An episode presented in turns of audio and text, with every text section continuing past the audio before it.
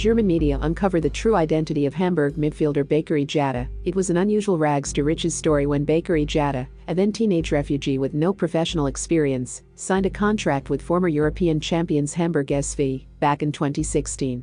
But local authorities in Hamburg are now reviewing his passport details. Following media reports, he may be two years older than initially stated. He may have changed his name and also may have played for professional teams in Africa. Second Division's Hamburg have stood by the player, saying he has had a valid passport and a player license for three years. We expect from the league and the Football Association a clear and swift positioning. At the end of the day, our player has had a valid passport for three years as well as license, Hamburg sports director Jonas Boldt said in a club statement late on Thursday. It is unacceptable to us that his right to play is questioned by such assumptions. The German FA said this week it had asked Hamburg for details and would make a decision in due course. Gambia-born Jatta had arrived in Germany in 2015, signing his deal in 2016, and being hailed as a shining example of integration amid a then ongoing refugee crisis in Europe.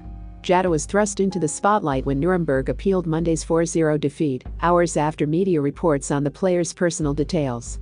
We are fully behind Bakery and will continue to fully plan with him for training and matches, as he is a completely integrated colleague and valuable player, Boldt said. Hamburg's municipal authority has said it is looking into the matter.